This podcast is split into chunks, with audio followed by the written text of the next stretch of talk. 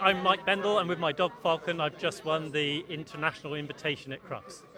Mike, huge congratulations, massive smile on your face, and quite rightly, what an incredible competition that was. It was, and the atmosphere on a Saturday evening here at Crufts is something I've, I've not experienced before, and it was absolutely tremendous. I thought I'd gone wrong because the crowd were cheering so much, I thought I must have had a pole down or something because they made so much noise.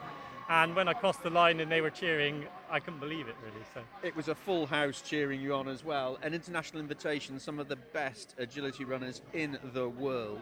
Yes, and you know that's what makes it special. I, I did this as a hobby, ten, started it 10 years ago and never dreamed of running at Crufts, let alone winning. And to come here and against some really tough opposition to, to come out on top is fantastic.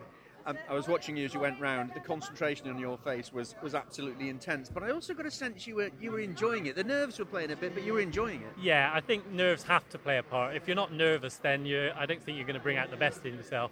Uh, I'm nearly 60, so I have to concentrate because he's so quick that you know it's split-second decisions when you're when you're running. So you have to be right every time. A special dog, a very quick dog. Tell me about him.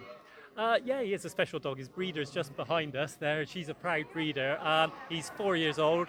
He suffers from alopecia, colour dilute alopecia. That's why he's got no coat. But it doesn't affect him in any way. As you may have heard when he was running around, he's very loud. He enjoys it thoroughly. We just need to make sure that he's covered in the winter so he doesn't get too cold and doesn't get sunburnt in the summer. But no other health issues, so he's fantastic. And how about a celebration this evening?